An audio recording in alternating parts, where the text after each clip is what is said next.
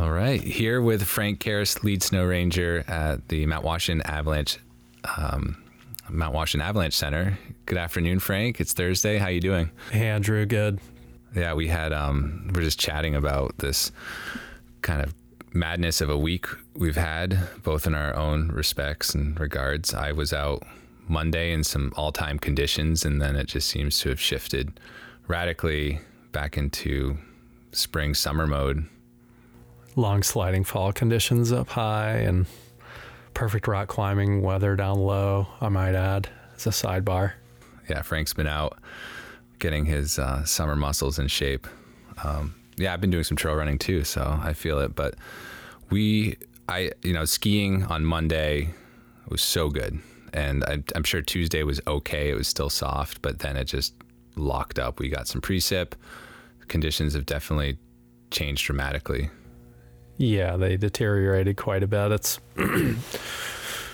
you know, there's softish snow here and there, but it's really a mosaic that's mostly refrozen snow at this point and rough. And people are still having a good time on the Sherburne and Gulf Slides Trail. It's all very edgeable, and you know, freeze line is something you want to pay attention to as you're going out. You could look at the Autoroad vertical pro- profile for for real time, or look at some of the other online tools like you know windy.com or whatever kind of forecast tool you want to look at to see where the where the freeze line might be. And then the main thing is be flexible. And uh, I think you found out um, on Monday that there's some tools that are better than other some footwear particularly that are that's better than other footwear for going into conditions where it may or may not soften enough? I, I always harp on crampons and just, I guess, you know, I learn a lot too. I, I have all these experiences where, you know, I haven't, I, I rarely use an ice axe when I travel.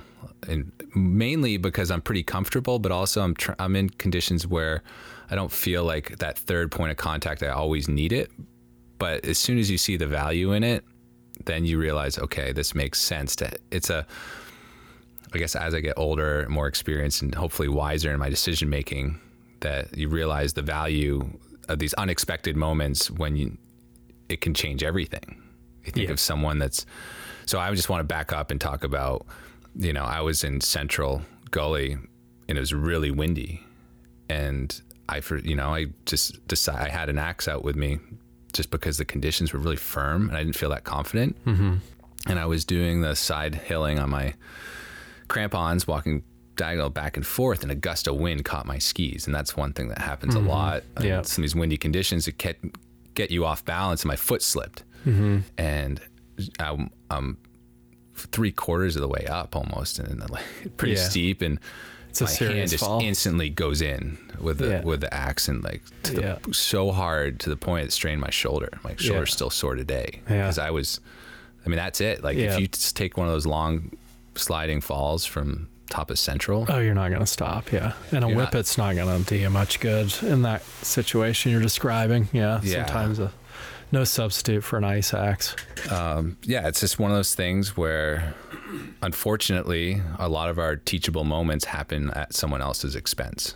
Yeah, yeah, for sure. We all have, you know, we can have these close calls that we learn from too, but the best thing we can do is learn from others. And the one thing I, I shared this Monday was there was a long sliding fall in fortunately soft conditions in Chute where a guy who was climbing up in hiking boots with micro spikes, skis on his back, boots in the skis, he had just gotten it was really soft nice bootable snow as it can be in Chute where the snow builds up. But as soon as you get into the wind affected stuff that very firm at the very top. pencil wind slab that can be very difficult to penetrate in ski boots this you know try hiking boots with micro spikes. And yeah. uh, who knows? i don't might as well be wearing bowling shoes at that point right like soft hiking shoes or snowboard boots for that matter once you get into that pencil hard wind slab. You just can't kick into it.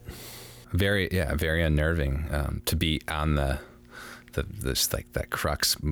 For most people that have been up Chute there's that crux part where there's sometimes there's vegetation poking out, where mm-hmm. that's the steepest point of that whole run, mm-hmm. and he was at a site and all of a sudden there's some snowfall, snow movement, and he came ragdolling, skis on his backpack, just picking up speed, going by us, and there was nothing we could do except get out of the way. And there's a time lapse of it that Jamie Walter was shooting because we were filming that day and happened to catch it all, and we just watched him go by and then moved off to the side, and I yelled heads up, like boots, boots, like his ski boots were coming, his ski boots were coming down after he had passed us, and they were just picking up speed too, bouncing off Yeah. some of the, the rock in there. And fortunately, you know, I watched him slide all the way to the base. He was lifeless, laying down on his back. Um, I don't know if he was just shooken up or knocked out or anything. I didn't get the the debrief on it, but he eventually sat up. Some people from the the floor came up to him, and then some people were walking by him. So we sort of let that go, and he Yeah. got assisted. You know, he ended up getting up and walking out. Yeah, the snow one of the snow rangers and the caretaker went up for him and just as a another related situation, someone fell down the chute um, a couple of years ago, three years ago maybe, uh, in a similar situation. Um, ragdolled and then rolled sideways, you know, like a kid would roll down a hillside like a log, but he was moving really fast and he basically was lifeless, face down at the bottom, showing signs of seizure. So basically, you know, when you're rolling that fast, you be completely unharmed, apparently, on the outside, right? No cuts or scrapes or bruises or big lacerations or anything. But your brain's just rattling around inside your skull. And um, so that's the kind of neurological impairment that can lead to, you know, or uh, damage that can lead to something significant like a brain bleed or a serious, serious uh, concussion.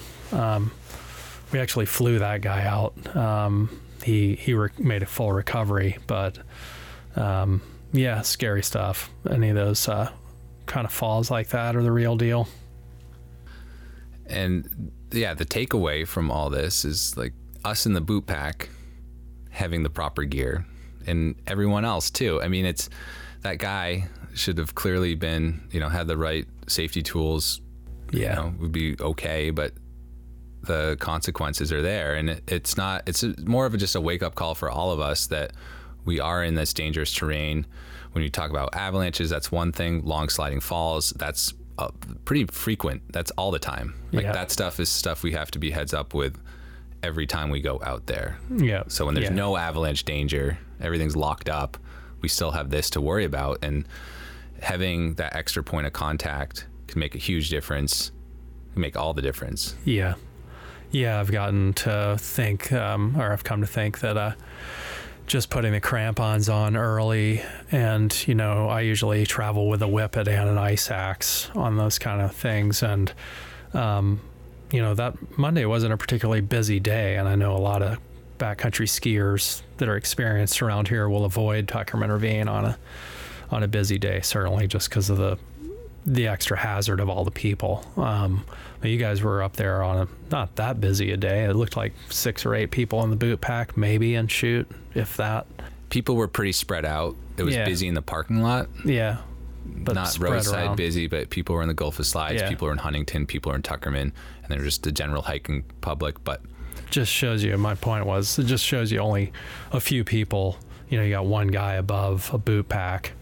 It only takes one person with the wrong equipment or taking just having the misfortune of a fall to become the hazard that you have to look out for. So, uh, absolutely, and I and again, we can all take one wrong step and slip Yeah, too. totally. So Yeah. I don't want like again not shame this guy's decision making, but reflect on your own decision making too. What we're doing out there and slow it down a little bit. Put on the crampons. Don't rush things. It's all these are there's pretty big consequences out there, and we tend to just get on people for not making the obvious choices. But again, I think that we're coming into we're coming to spring booting prime booting season out there where, where things are going to get really busy and and so crampons of course like yeah ice tools are, are great as long as you know how to use them and then backpacks to put your skis on that was one other thing that last year you see a lot of people shouldering their skis and then they what happens if you do slip? Like, where's your extra?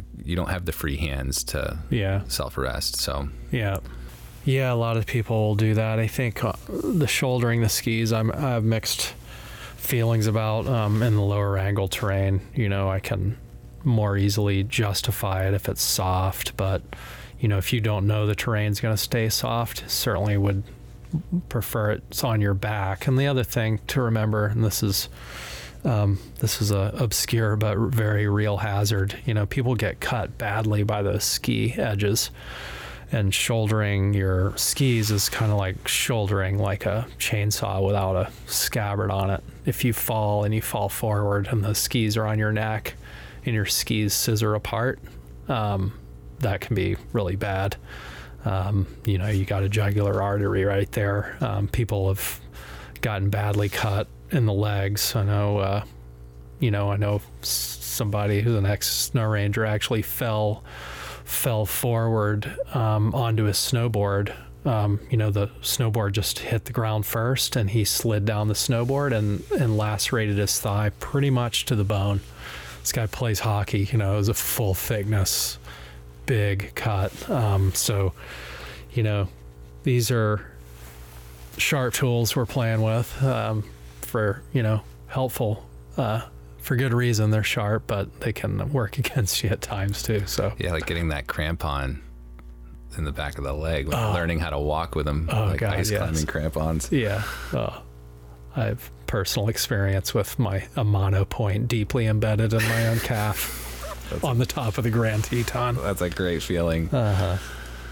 Uh, well, I guess I, I want to follow that up with the response plan because that's you said call like someone called nine one one. Mm-hmm.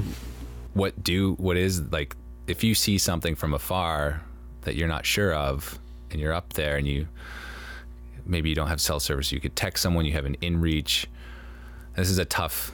You know, every Yeah. situation is different, but Yeah. Well, like, let's go through like a whole scenario, a couple Okay. different scenarios of how you would respond to that, just to activate um, a, a rescue plan. So, you know, if you witness an avalanche or, um, you know, where you think people are involved, or you witness some sort of fall where it seems likely that someone's injured, absolutely send someone or call 911 yourself. Um, calling 911 gets um, a location, basically, is the, the big reason we want to do that um, the person, the dispatcher, will hold you on the line and ask you a lot of questions. So you want to be prepared for that. Um, and you know, you want to take care of that person who's fallen as well, like immediate first aid. So check for major arterial bleeds, then airway. Make sure clear their airway, breathing, and um, make sure they got a pulse, and basically do your basic first aid stuff um, once you determine that, you know, you need to just work within the level of your training to to handle the patient. And one of the first things you want to do is carefully insulate the patient and get them off the ground. Um, you know, we talk a lot about protecting C spines. Um, that is important, but if you know you can protect their spine, and um, if they slip into hypothermia and die in three hours because you didn't get them off the snow, that's bad too, right? So um, you know, it's good to be a responsible citizen, I think. Um, and um, particularly with avalanches, um, it's not really just a snow ranger problem to go deal with. You know, it's um, if someone's caught in that avalanche, their only chance is really quick response from people nearby. Um, ideally, their partners, right? Um, so, you know, it's hard to talk really about these um, situations, but you know, you want to consider hang fire and other other um, hazards on the party, and um, you know, you, you really want to affect that rescue right away because it's a, a race against asphyxia in the case of avalanches, and you know, it's also a race for for traumatic injuries from a long sliding fall. Um, you know, once you get the 911 call um, out, the appropriate measures are taken. Usually that means a call to fish and game or state police dispatch, and then state police call fish and game, if they're in the Cutler River drainage, meaning Tuckerman or Huntington, they'll um, they'll call us Fish and Game, and and even if you're nearby, they would probably call us as well. Um, and outside the Cutler River drainage, Gulf Slides, and we would try to we would respond as well. Um, you know, it's just important to realize like if it's a serious incident and we're even sitting by in the ideal location in the cabin at Hermit Lake, it'll take us 20 to 30 minutes to get somebody at the base of the chute. Um, that's a long time.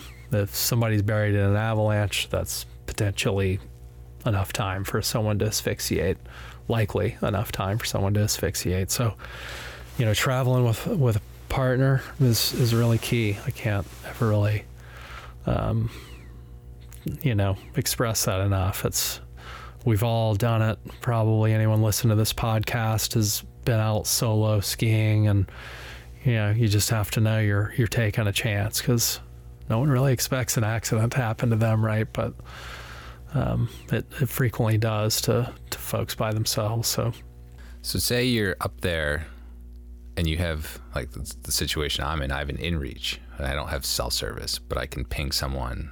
Like, like other people that are there's a lot of people now with the InReach or Spot or some way to communicate via text and not Yep. call. yeah. Is there a protocol for that? You know, 911 is through the country. I'm not sure where we are with this, but they've been working towards um, a text um, option for 911 callers. I'll have to check on that for the state of New Hampshire, how that works, and probably the state of Maine too. Um, that would be a good option. Obviously, sometimes you know you can get a text message out and you can't get a call out.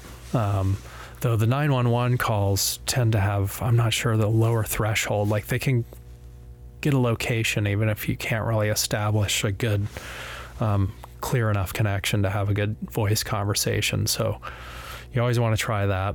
Regarding the inReaches, you know, you would just tell that person to call for a rescue, and that person can either call 911 is really their best bet and just explain the situation. That protocol is, you know, in place because if you try to call, you know, skip things and call snow rangers directly, you know, there's just no easy easy way to share that information to where like people would understand like this call tree of who of us are on duty and who are close. So you really just have to kind of suffer through that initial few minutes um, of trying to describe where you are and what's going on with a, a person a dispatcher who's probably totally unfamiliar with mount washington but they always get it and they're helpful and um, most importantly, they can give really good their um, first aid instructions right there on the scene. Um, most, I think, all dispatchers have to be EMTs, and they have a protocol book right in front of them, and they can walk you through emergency procedures. That's that's great to know. I think we all get we all think we know, and like with an inReach, that's one my biggest concern is who's on the other line. Are they answering? Are they going to see this text? Are they going to pick up? You know, are they gonna, Yeah. What chain of Uh, are they going to call nine one one? You know, you got to tell them like, hey, call nine one. Like, how much Yeah. info can you get out on that? You know, you get your hundred and forty characters or whatever your SMS text Yeah. is per line, and you can get that stuff out and what information you get. Yeah, if with it- and if it's a real medical emergency or trauma, I think with an inReach or a spot device, um, the best thing is just push that Push emergency, emergency button. response, and that goes to I, I believe it's the Air Force um, emergency emergency dispatch center in Florida, and they have all their protocols. Yeah, Um, that's a hard thing to so- do. Is like to know some like not everything's black or white. no, You know, you got to know your tools and and practice them and well you don't want to practice pushing the 911 button but you do want to know how they work and you know the difference between those spot devices and the the EPIRBs the the one time use um, things like um, you know Kate Matrosova had those are very different tools um, with with different you know they work differently. So um, you know if you have an emergency it's we just recommend that you you know scale up you know, do just uh, think about deploying more resources than you need, and then you pull back. So, like if we have a big incident with multiple people, um, you know, caught and carried in an avalanche or a big icefall event, um, our general thinking is just get a helicopter in the air, get resources coming, and then you get them to stand down if uh, things turn out to be less serious than you think. Good stuff. Well, let's let's uh, wrap it up with just the what's the hot topic today, going into the weekend is uh, the coronavirus. Oh yes, That was yes, like indeed. it- today being Thursday. On my radar, everything seemed to escalate. People are asking. I, mean, I was told that REI wasn't renting out gear today, and you know that was like the first thing. And then Yeah. Backcountry Festival canceled their evening events, and then I'm hearing that the Boston Marathon is getting pushed back to the fall reset, and Yeah. the colleges are ending classes after you know going into spring break. They're going to go to spring break, then everything's going to be online. Yep. So what, Yeah. does that, what does that mean for us, Frank? Are people all going to be like coming up here to come skiing and just be on this sabbatical? What, what's happening? Yeah, well, that's an excellent question. You know, I was just um, working through my own plan for us um, as snow rangers and ski patrollers, knowing that all our ski patrol work in different, um, you know, epidemiological regions, and uh, many of them are healthcare workers, and um, you know, we all need to stay healthy to keep producing a forecast and take care of our families, and we want ski patrollers to do what they need to do, but also consider their role in their community. And so um, we haven't formalized a plan yet. We're waiting for some, well, not waiting, but I'm making a plan, and we've, we're just going to formalize it tonight um, with ski patrol. Um, the the main point is, you know, social isolation is this concept where you, you know you stay six, six or more feet away from people, and you avoid crowds, and you avoid closed spaces without you know plenty of air changes and um, you know as we move into spring in the courtyard with 150 people at hermit lake you know that is probably violating some of those tenets of you know keeping keeping your distance um, so it seems to me like people spreading out through the terrain seems like a fine thing to do um, you know fine activity and a good way to you know you want to stay healthy as well um, you know, keep your fitness. That will also help. But certainly going forward, you know, thinking about avoiding those crowded spaces um, seems like a good idea.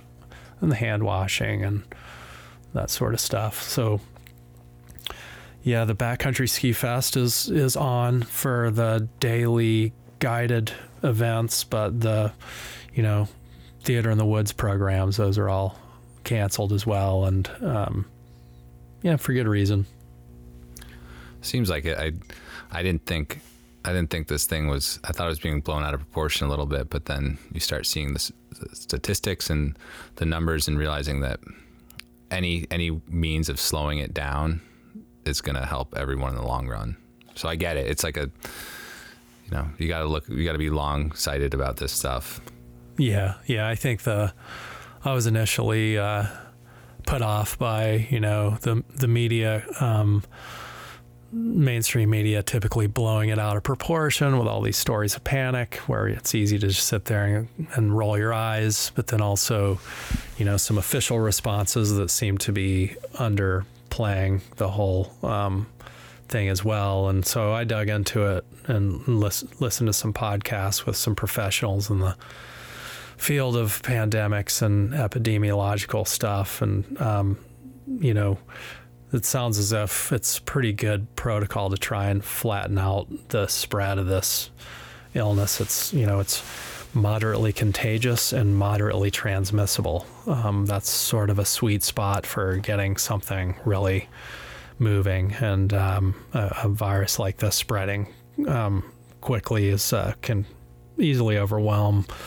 healthcare. Um, you know hospitals and whatnot and, and all the all the resources that are needed to take care of folks so we're just looking at ways to help mitigate that and be good citizens at the same time we're looking out for our, ourselves and our and our families and slowing that potential spread. So, yeah, um,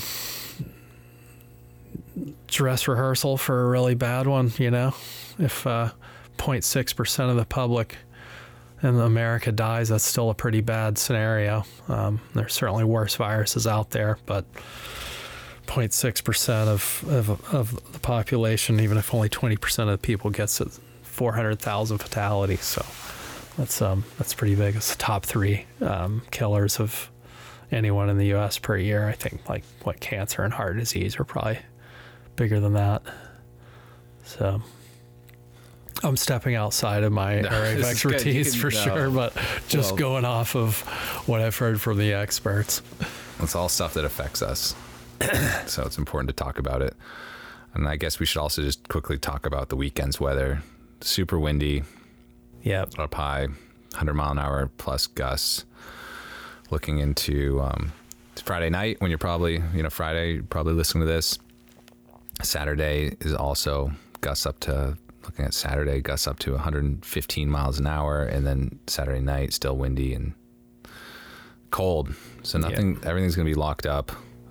Saturdays, yeah, high of 22 on the summit and quite windy. So it does not look like a good time to really get into avalanche terrain. I think um, staying, keeping it pretty low is, is going to be a good idea. Um, floor of the ravine could be even pretty rowdy. I haven't looked at the hourly forecast for um, that for Saturday, but um, yeah, seems like it's going to be quite windy by afternoon. So, um, yeah, actually, all day Saturday is going to be quite windy. Tomorrow is going to be getting up into the 70 mile per, per hour range. Hopefully, we'll get some snow out of this. It sounds like there's quite a bit of SWE um, snow water equivalent coming tomorrow. Unfortunately, we're going to get a dose of mixed precipitation, possibly up into avalanche terrain. Hopefully, three to four inches will materialize out of that. Um, with that changeover with mixed um, precipitation, we can just cross our fingers really and hope for sleet instead of freezing rain. You know, that does make a nice. Um, nice base. I, I consider that sort of nature Zamboni, sort of level stuff out, but uh, without making it super icy. If we get the freezing rain, that's that's not going to be super helpful in the short term. But you know, at this point, going into spring, it's nice to get any sort of frozen base that we can that, that's going to stick. And sleet, good to note, sleet and snow capped by ice are going to hold up to that wind um, that's coming. So that's actually, in the long term, good news. Um, so yeah, look for uh, Saturday with 22 on the summit. You know, there's a great chance there'll be reasonable skiing lower, Lower, at lower yeah. elevations. So things will be softening up at the various ski trails and glades. There's still so much snow up there. Uh, yeah, there's a ton of snow. We've got. I was just looking around again today. Up in, uh, I was up in Hermit Lake, and um, you know, looking at the level of the snow around the cabins and halfway up the door, and you know, our stairs are buried. Um, we just have not had a lot of wind scouring events like we had last year, so our snowpack looks much the same as it did last year with that legendary, you know, a Yeah, very legendary snow. I went up good amount of snow that year. up little head wall and Yeah, it's, It's filled pretty in. filled in. There's Yeah. some open sections, but yeah. not like not anything to really worry about. no, you can get get through there, and you know it's just been it's been um, we've not had bitter cold, so stream beds unfortunately are kind of and drainages are a little bit open, but by and large the snow survived quite well through the whole year, despite some brushes with you know 40 degree temps and a little higher maybe in the higher terrain, but you know generally we've not had um, like we've had 70 degrees in January like years ago. I don't know if you remember that in town. I mean, North Conway was that January? Uh, we had a February one that was really warm. yeah. So we've sort of avoided that high extreme, but it's just been consistently a little bit warmer than average, two and a half degrees per per month in January and February, I think. So, yep. Keep it low. No no need to go up high this weekend. I think people have been pretty spoiled on these last weekends. The string of weekends we've put together have been really nice. Yep. I'll, albeit a little windy last weekend, still great snow conditions, and there'll be plenty more in the future. So if you're trying to get out, just realize that we have a long spring ahead of us. Mm-hmm. Probably more snow, Yep. lots of uh, variability in the in the conditions. So just be heads up, and like Frank said, be flexible. Uh, whatever you get out doing this weekend, have a good time and be safe. Good. Good message, Andrew. I agree. Have fun this weekend and talk to you next week. Next week. All right. Thanks, Frank.